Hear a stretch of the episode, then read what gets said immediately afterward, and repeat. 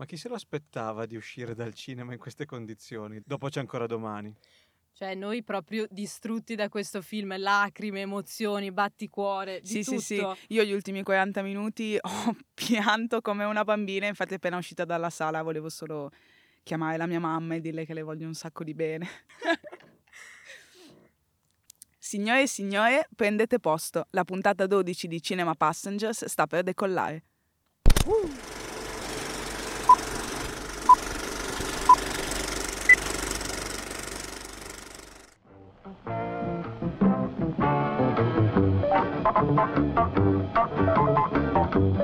E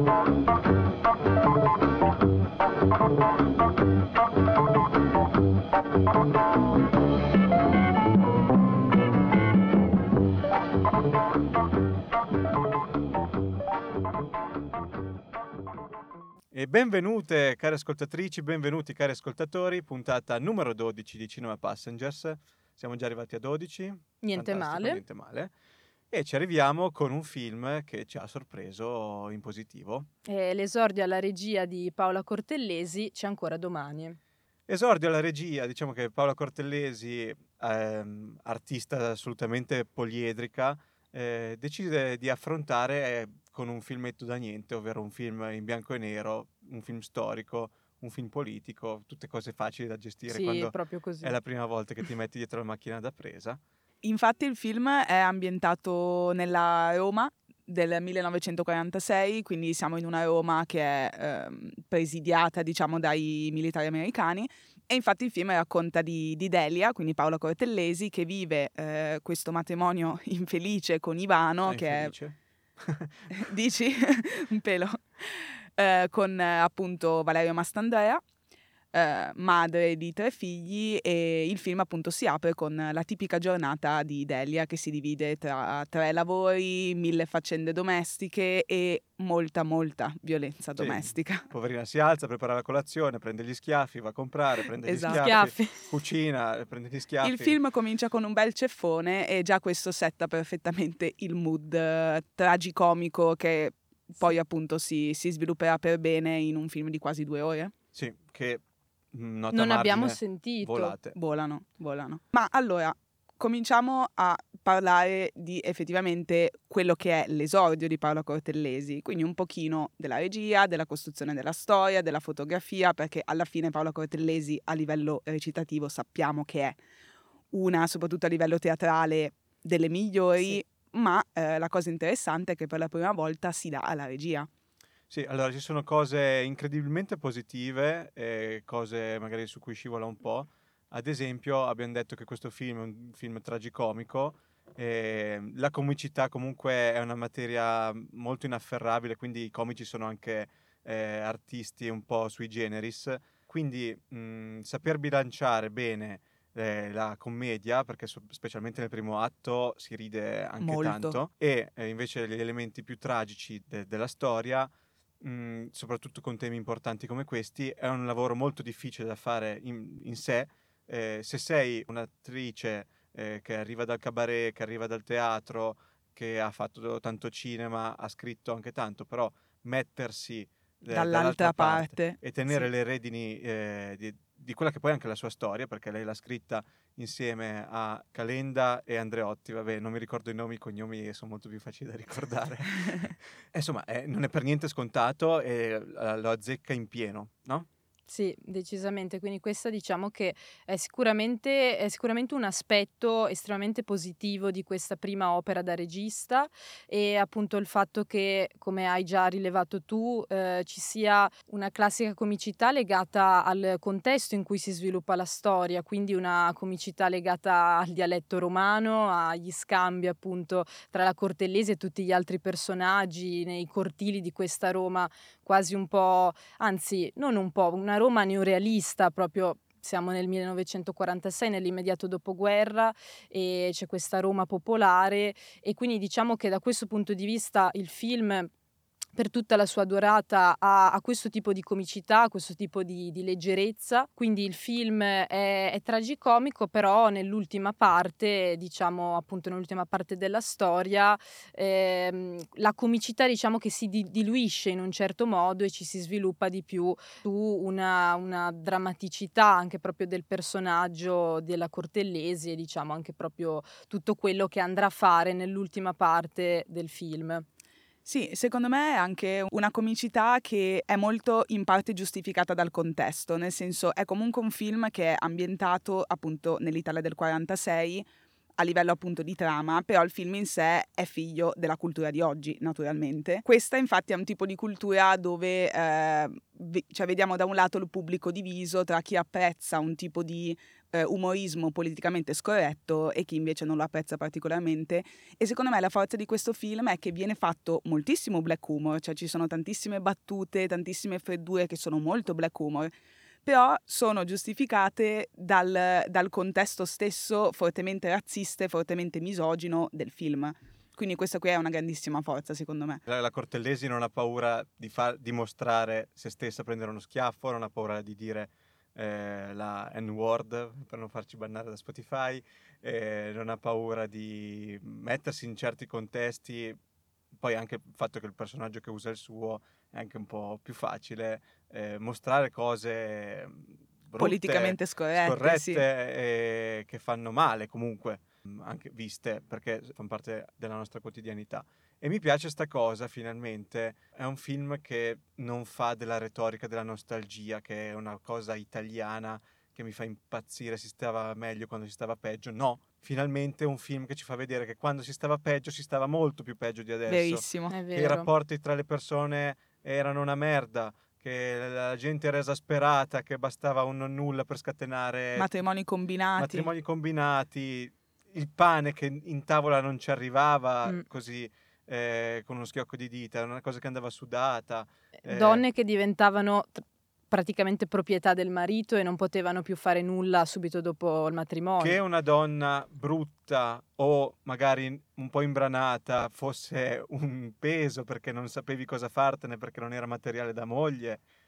Cioè che eh, la, l'educazione, l'alfabetizzazione fosse una cosa terribilmente non scontata, che specialmente rivolta ai maschi. Poi... Sì, anche qui paradossale il fatto che, eh, per esempio, i figli maschi della Cortellesi sono quelli che vengono spinti ad andare a scuola e non apprezzano assolutamente lo studio e dall'altra parte abbiamo Marcella, la figlia invece della Cortellesi, che mh, darebbe di tutto per andare a studiare ma non può farlo, cioè proprio chi ha il pane non ha i denti. Sì, sì proprio era una questione culturale dell'epoca, nel senso non esistevano ingegneri donne, non esistevano medici donne, le donne erano infermiere, non avevano cioè, diritto di voto. No, esatto, esatto. Era proprio una questione culturale, cioè se vogliamo non è neanche particolarmente mhmm, proprio dell'Italia, nel senso l'Italia, che, che, se ne dica, è sempre stato un paese di contadini fino appunto agli anni 50-60 e quindi diciamo che è un po' una mentalità, un retaggio quasi medievale, no? E quindi se vogliamo giustificare, cioè non è una cosa prettamente culturale italiana. E poi eh, è un paese che è appena uscito da due guerre, è un paese mh, mhmm, poverissimo e nel ruolo che si dà all'uomo, cioè tutti gli uomini che vediamo in questo film sono frustrati. Perché cioè, hanno fatto due guerre. Perché... per citare una battuta del film. E proprio il non poter far nulla eh, porta gli uomini, adesso non sto giustificando niente, è solo le dinamiche che il film ci spiega, porta gli uomini di fatto a eh, sfogarsi sull'unica cosa di cui hanno un potere, che è un potere fisico, quindi la moglie, quindi riempirle di botte. E, ehm, mi piace che quando uh, parli di queste cose, dei film che guardiamo, hai sempre paura di giustificare gli uomini in quanto uomo quando stai semplicemente dicendo dei dati di fatto storici. Eh, è difficile muoversi su delle gusci d'uova. Eh, però eh, questa violenza che eh, viene mostrata, ehm, Paolo Cortellesi la fa con un'altra scelta forte, secondo me questo è un, altro, un elemento un po' debole, ehm, perché mostra le scene di violenza, le scene forti, rendendole quasi un musical, nel senso cambia totalmente il registro. Eh, vediamo Mastandrea, che parentesi ritorna marito della Cortellesi dopo figli, picchiarla, ma non è una scena violenta, è una danza che eh, appunto ogni tanto sfocia. Qualche passo di danza è uno strangolamento, una testata. Sì, c'è questo cambio di luci molto teatrale e poi da lì comincia appunto questa violenza edulcorata da passi di danza e appunto scene di lividi che spariscono immediatamente. Che ha una giustificazione diegetica perché il personaggio della Cortellesi tende molto a dissimulare, non farsi vedere dai figli, tende a minimizzare, eh, che è una dinamica che è molto eh, presente nel, nel, nella cronaca di oggi, vediamo le donne che subiscono violenza, eh, alcune cercare di giustificare il marito, comunque non farsi vedere quindi è molto maturo da questo punto di vista, no? Eh, però stilisticamente è una cosa che eh, è un po' povera, secondo me, un po'... non è un, il surrealismo, la Buñuel, non si chiede quello, però diciamo che è un po' sgraziata, ecco. Sì, in questa scena, eh, come in altre, sicuramente c'è la volontà appunto di Paola Cortellesi di eh, utilizzare un certo stile registico questa appunto della danza, l'ha già detto Luca, ricorda il musical, è un po' surreale, è la, una volontà di eh, staccare diciamo quel frammento, quel momento dal resto del film dal resto del ritmo della storia che la storia sta avendo e ehm, questo tipo di scena come, come le altre appunto si nota all'interno della storia, all'interno del film e sicuramente è, ha un certo interesse da un punto di vista cinematografico vedere questo tipo di, mhmm, di, scena. Poi magari diciamo a ripensarci un po', ridimensioni anche queste scelte stilistiche della Cortelese, cioè sicuramente c'è ancora qualcosa magari di acerbo, magari non in tutte ma in alcuni momenti eh, lo, puoi, lo, puoi, rilevare, però diciamo che come esperienza visiva, a parer mio, ha una sua originalità. Penso infatti che giochi molto bene l'effetto sorpresa, diciamo che un po' il fatto che è l'esordio della Cortellesi alla regia, quindi non sai bene che cosa aspettarti, non hai delle opere precedenti a cui un attimo paragonarti, penso che queste scene funzionino molto bene la prima volta che le vedi perché c'è appunto l'effetto sorpresa, è qualcosa comunque che svia dalla norma, diciamo, e quindi come dicevi tu, sono apprezzabili. Magari effettivamente dopo un po' possono magari risultare, cioè diciamo che a lungo andare non funzionano poi così bene come quando le vedi la prima volta. E effettivamente una grande opera si vede anche da queste cose qui, cioè da quanto effettivamente a lungo andare nel tempo una scena rimane iconica. Sì. Secondo me questa non rimarrà iconica. Ma poi in questo c'è ancora domani, cosa succede? Perché abbiamo detto che siamo a Roma, siamo nel 46, è una città comunque in fermento eh, ma, ehm, ma, dopo averci raccontato all'inizio del primo atto la giornata tipo, i vari personaggi, le dinamiche tra loro, il film si evolve per, perché il fidanzato di Marcella, diciamo, si propone eh, di sposarla e quindi c'è questo matrimonio che sa da, sa da fare, sa da intavolare e, e c'è questa preparazione all'incontro tra la famiglia eh, protagonista della vicenda è la famiglia eh, del, del, fidanzato, cosa che apprezzo tantissimo, una delle cose che ho apprezzato di più di questo film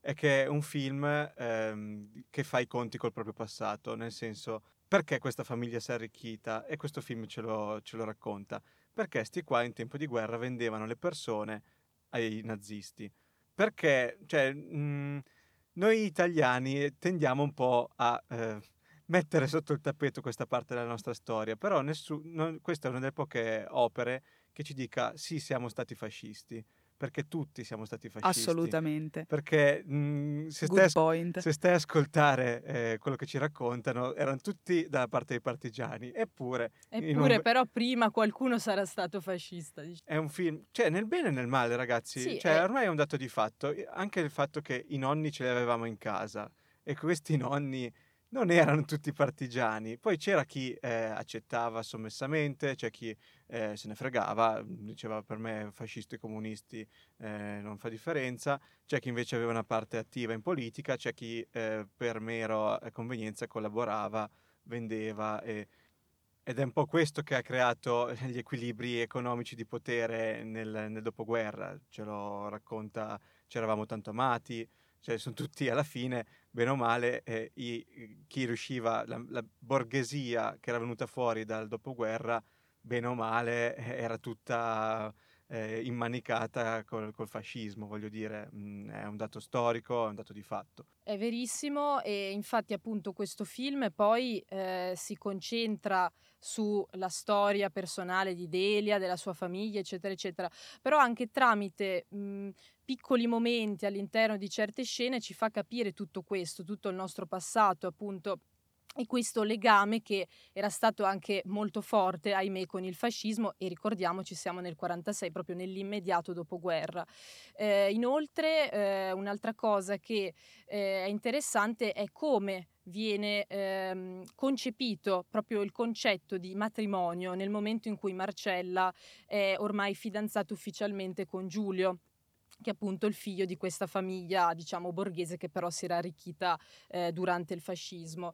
E il matrimonio ovviamente viene visto come la salvezza, no? la salvezza per questa ragazza che almeno non farà la fine di Delia e di tutta la sua famiglia, diciamo, di, di poveracci, diciamo così, perché stessi, le stesse amiche di Delia le fanno capire che è questa, diciamo, la considerazione, peraltro è una considerazione vera, è un dato di fatto, e la stessa Delia è convinta che il matrimonio sia la soluzione, sia la salvezza, per quanto appunto ci rendiamo conto che invece eh, sposarsi anche con un ragazzo di un ceto più alto, comunque eh, di una classe sociale diversa, eh, diciamo che non cancella automaticamente il maschilismo che appunto permea tutti gli uomini di questo film. E anche questo diciamo che non è il tema centrale perché ci si, co- ci si, concentra di più sul ceto sociale piuttosto basso della famiglia di Delia, però tramite sempre dei piccoli dettagli ci fa capire che eh, la scarsissima considerazione nei confronti della donna e delle proprie e delle opinioni che può avere una donna è diciamo un fatto culturale che appunto è trasversale, c'è in tutte le classi sociali, come appunto vediamo anche la famiglia del medico all'inizio del film e diciamo è così. Infatti non è eh, solo Delia che ehm, non vuole che la figlia faccia la sua stessa fine, ma è anche proprio la figlia in primis che considera la madre una donna fragile, debole, che non è assolutamente in grado di imporsi. Infatti per tutto il film, eh, nonostante Delia eh, si faccia in quattro per eh, risparmiare soldi per la figlia, per cercare di darle una vita migliore, anche solo per chiederle effettivamente se questo matrimonio, al di là dei soldi, avviene anche un po' per amore, perché alla fine tutto ruota anche intorno a quello, ehm, la figlia la disprezza.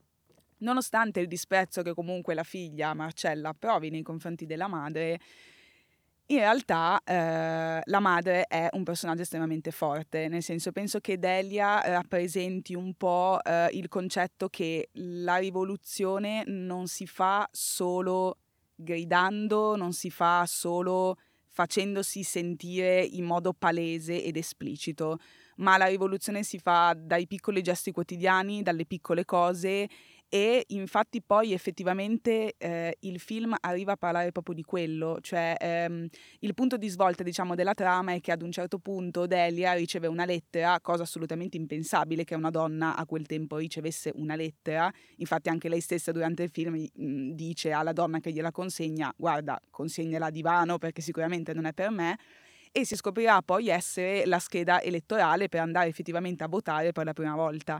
E, e alla fine il fulcro del film è proprio quello, cioè eh, un gesto che noi oggi diamo assolutamente per scontato, che è quello di andare a votare, ma che in realtà da questo piccolo gesto quotidiano parte la rivoluzione. Sì, perché tu dici bene, le rivoluzioni non si fanno gridando, perché la vera forza eh, che ha permesso di fare queste rivoluzioni era nella comunità. Noi vediamo questa comunità di donne che eh, come se fosse una comunità segreta, no? che si raduna, si raduna, attorno ai banchi della frutta, si raduna eh, nelle piccole occasioni da, fuori dalla messa, eccetera, eh, perché ovviamente era impensabile che solo potessero avere delle opinioni le donne, no? ce lo dimostra il film.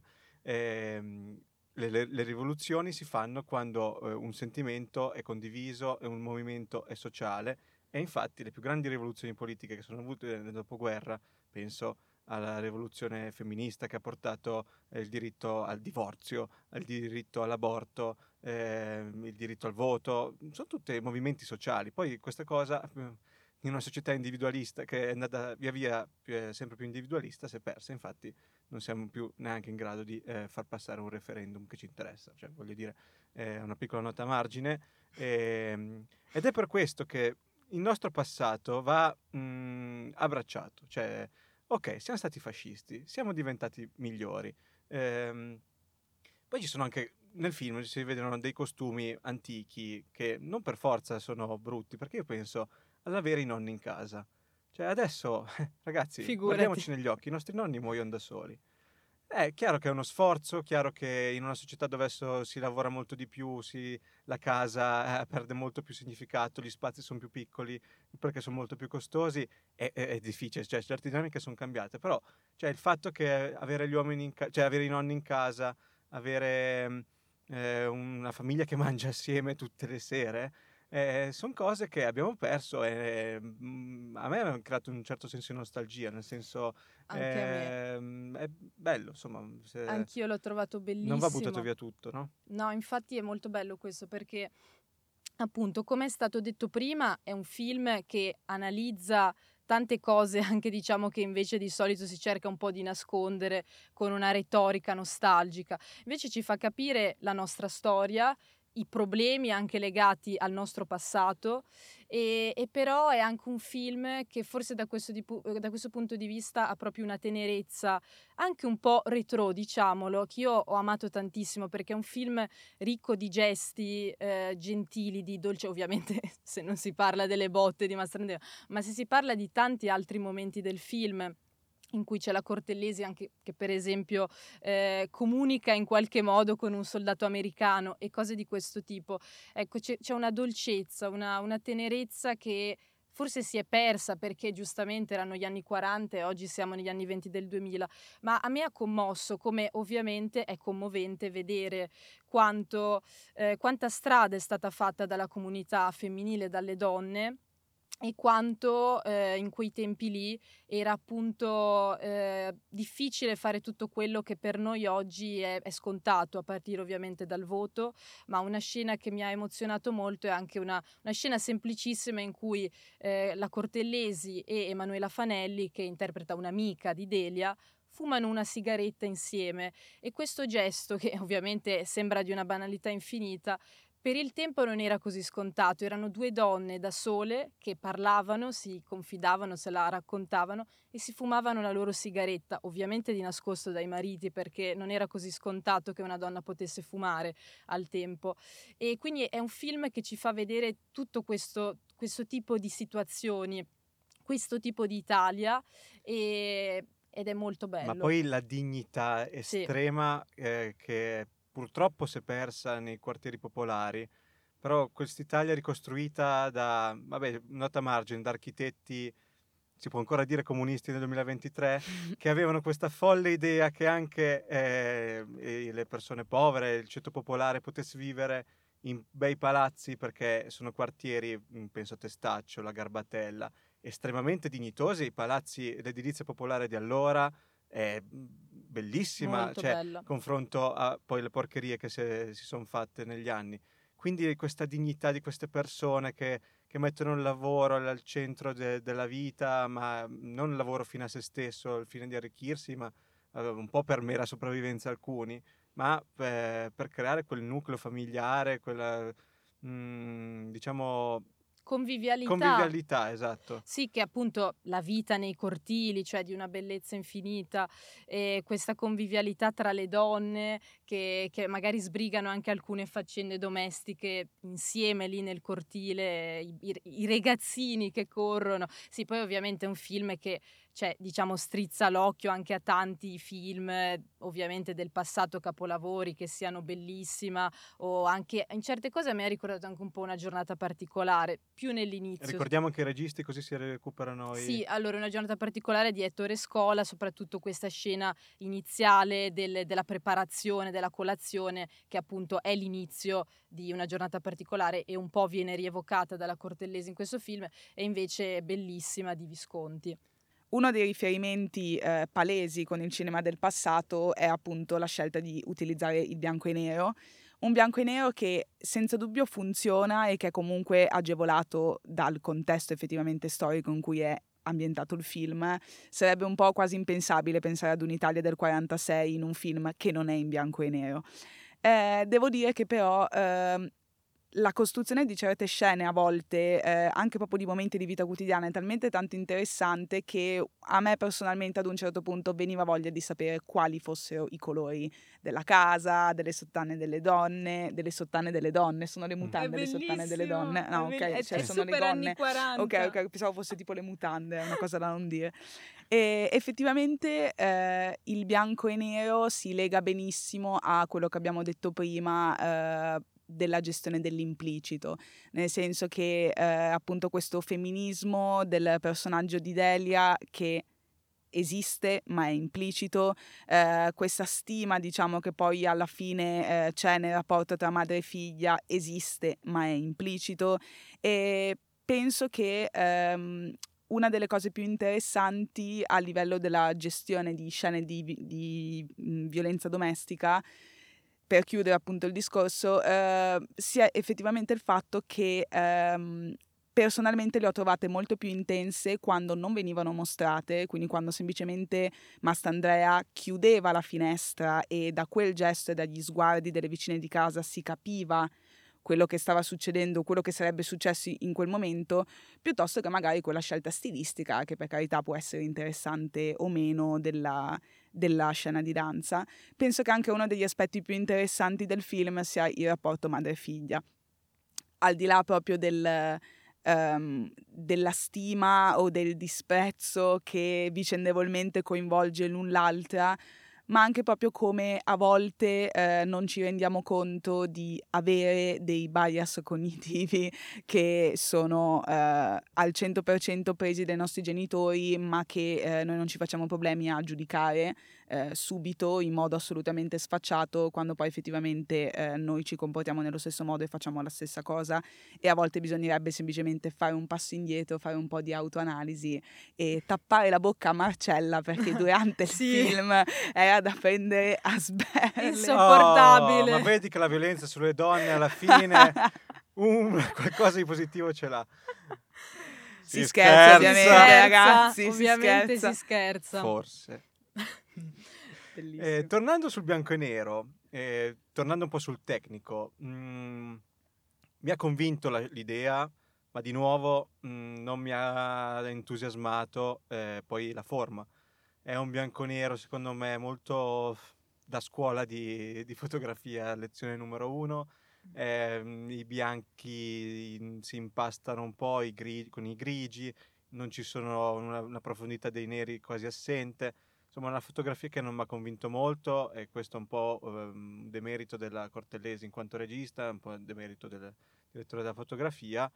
Mi ha convinto terribilmente il montaggio, eh, il montaggio di Valentina Mariani e approfitto del fatto che ho nominato una montatrice eh, per fare un piccolo passo indietro, un piccolo errata corrige, una piccola bastonata sulla schiena, perché nella puntata di Killers of the Flower Moon non abbiamo nominato eh, il lavoro eh, che corona quasi una carriera di Thelma Schoonmaker, che collabora con Scorsese veramente da, dall'alba della sua carriera, è una donna di eh, 83 anni e davvero, cioè, pensate a 83 anni, quindi con le difficoltà fisiologiche e fisiche eh, de, di una donna di 83 anni, tenere le reti di un, di un montaggio così complesso e così articolato come quello di ehm, Killers of the Flower Moon e, e tirare fuori una cosa da un ritmo così mhmm, preciso al millisecondo. Ma veramente. infatti, mh, paradossalmente, lei ha vinto uh, tre premi Oscar per il montaggio e l'ultimo lo ha vinto, cosa, dieci anni fa per The Departed, cioè ha vinto comunque un premio Oscar a 70 anni.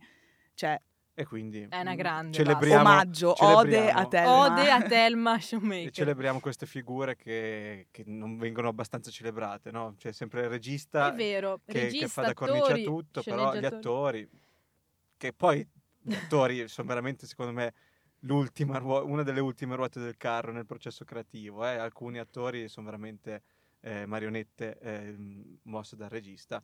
E già che ci siamo, rimaniamo sugli attori perché qualcosa ci è piaciuto, qualcosa ci è piaciuto un po' meno.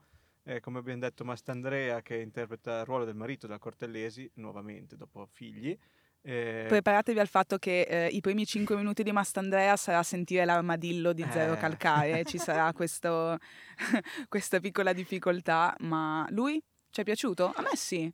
Sì, normale me- direi. Per me Mastandrea è una garanzia del cinema italiano. Ma allora ti dirò, mm, ultimamente dove l'abbiamo visto? L'abbiamo visto, vabbè, in Diabolic, Diabo- che interpreta Ginko. Tuo film preferito. Sì. E mm, l'abbiamo visto in Adagio. Io ah, l'ho visto. giusto, Io l'ho anch'io visto. ho visto Adagio. Voi ascoltatori no? eh, di-? Anche uscirà I da- fratelli Euforia si chiamava così il film, non Mm. mi ricordo, che aveva fatto Mastandrea con Scamarcio, forse Mm. sto dicendo una stupidaggine. Beh, l'altro, l'altro fenomeno. Eh, diciamo che eh, io purtroppo quando vedo Mastandrea sullo schermo vedo Mastandrea e non vedo personaggio, però forse è Vero. un difetto mio. In realtà eh, in questo tipo di film uno dovrebbe un po' scomparire nel personaggio. No, in realtà quello che dici è vero, però ehm, cioè questo è molto cioè eh, il fatto che sia una cosa positiva o negativa è influenzata da quanto ti sta simpatico l'attore, perché per esempio a me Mastandrea sta simpaticissimo, quindi il fatto che sia Mastandrea in qualsiasi film mi sta bene, però effettivamente è un limite.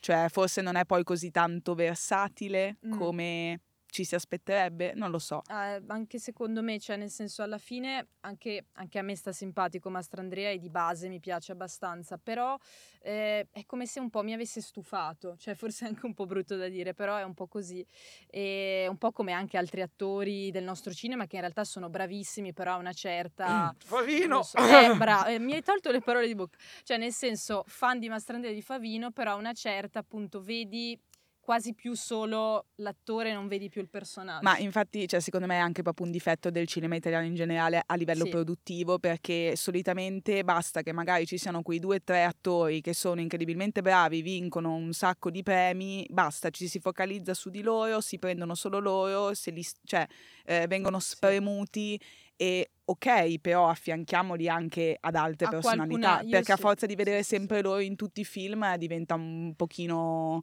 ego riferita e unidirezionale Sì. come cosa.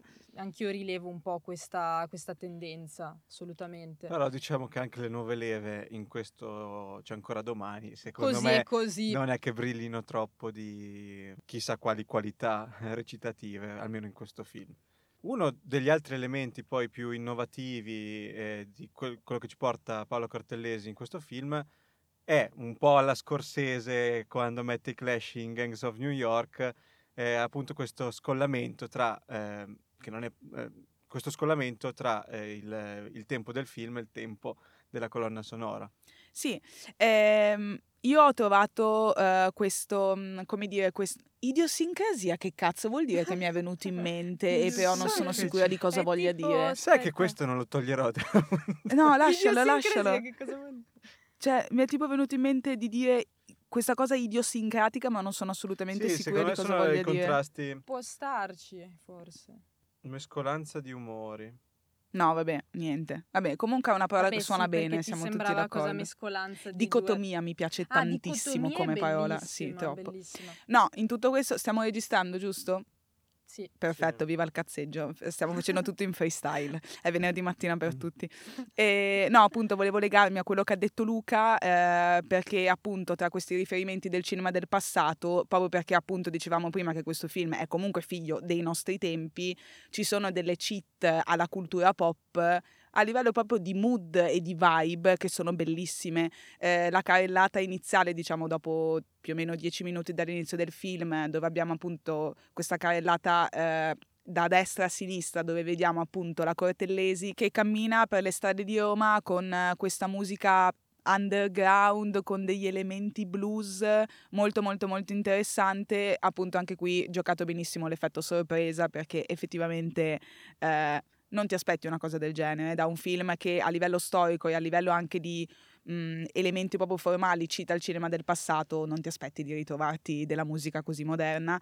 Infatti, eh, secondo me, a ripensarci, questo film è proprio una eh, favola moderna in bianco e nero femminista. E insomma, allora, questo film è un film da vedere con la propria mamma, se si riesce. Eh sì, io voglio tornare al cinema a vederlo con la mia mamma. Anche io.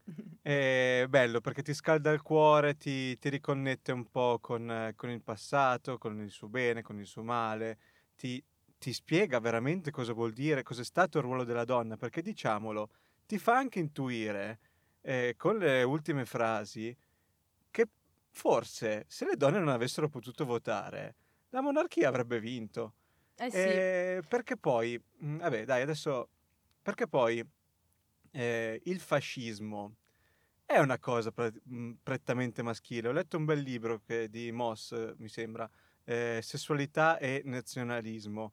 Cioè, ehm, il fascismo eh, si collega molto con la potenza maschile e l'impotenza, eh, che è un termine spendibile sia dal punto di vista sessuale che dal punto di vista delle dinamiche di potere eh, degli uomini di quel tempo, cioè degli uomini dopo la seconda guerra mondiale, dopo la prima guerra mondiale.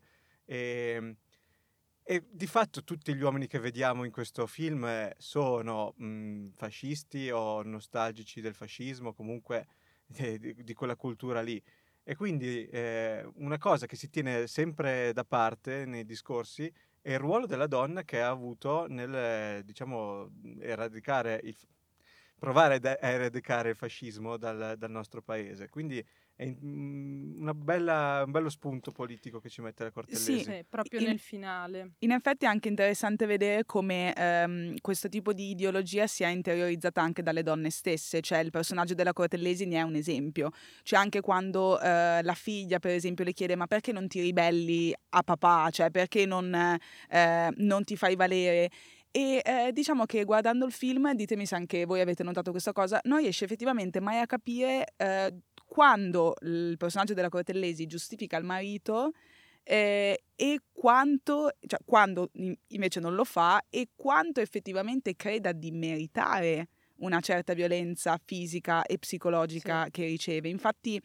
una eh, delle scene appunto che avevi citato tu, Bea, più interessanti di quando la Fanelli e, e la Cortellesi fumano una sigaretta, io ho trovato davvero super carino il fatto che... Um, la Fanelli, eh, anche proprio a livello di linguaggio del corpo, rappresenti questa donna molto eh, tenace, molto forte. Invece, sì, invece sì. Mh, la Cortelesi è sempre chiusa nelle sue spalle, seduta addirittura su questa struttura dove con i piedi non tocca neanche terra e sembra questa non lo so, Ragazzina, bambina molto tenera, fragile, molto esatto. tenera anche nei movimenti, è verissimo. Sicuramente Delia eh, crede di meritarsi in molte situazioni le botte che prende dal marito, e, ed è anche questo, diciamo, un po' la forza del suo personaggio, cioè del personaggio che mette in scena la Cortellesi perché è realistico. Purtroppo questa cultura, questo maschilismo era interiorizzato, era sentito anche dalle donne che erano sottomesse, cioè lei è la classica donna del dopoguerra che bada